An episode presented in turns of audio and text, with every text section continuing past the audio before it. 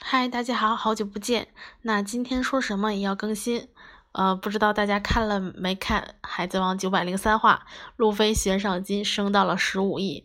哎呀，昨天看到情报的时候，我就觉得特别激动，当时还怕万一是假的情报怎么办？但是后来确定之后，也是又激动又震惊。嗯，其实我们啊，很多海迷也说嘛，就是现在可能这个悬赏可能比较崩。那今天呢，我就来说一说。就是路飞悬赏金升到十五亿的合理性吧，就来说一下我的看法。那我们先来细数路飞的几次悬赏。第一次呢是打败阿罗后，他被悬赏了三千万贝利。第二次呢是阿拉巴斯坦事件后，被悬赏了一亿贝利。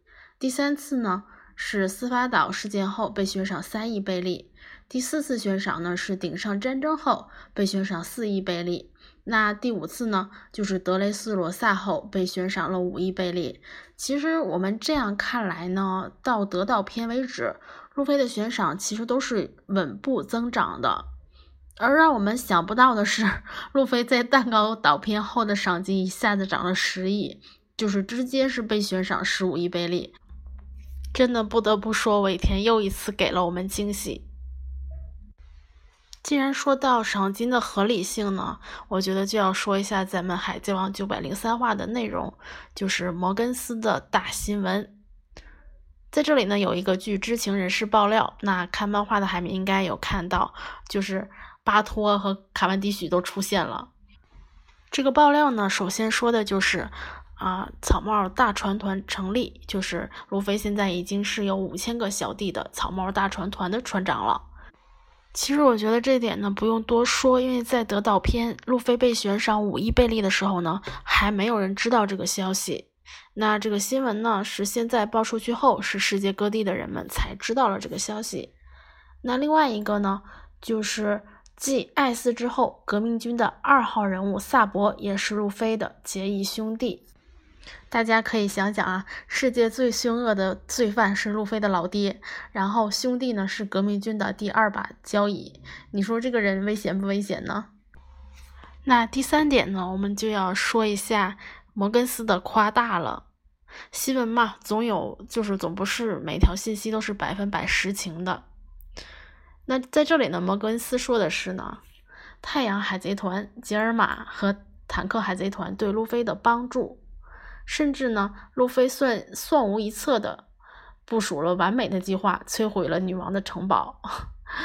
那在这里呢，值得注意的是，摩根斯也提到了路飞的领导力。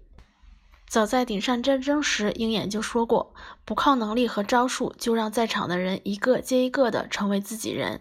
在这片大海上，那个男人有着最令人恐怖的力量。其实，如果真的照这点来说呢，那路飞第五皇呢，我觉得是名副其实了。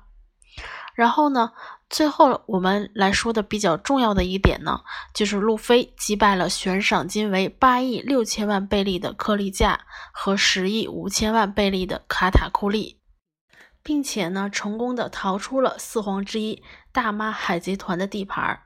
说真的，这场战斗虽然很多人都看的并不是很过瘾，但路飞一行人确实是大赢家。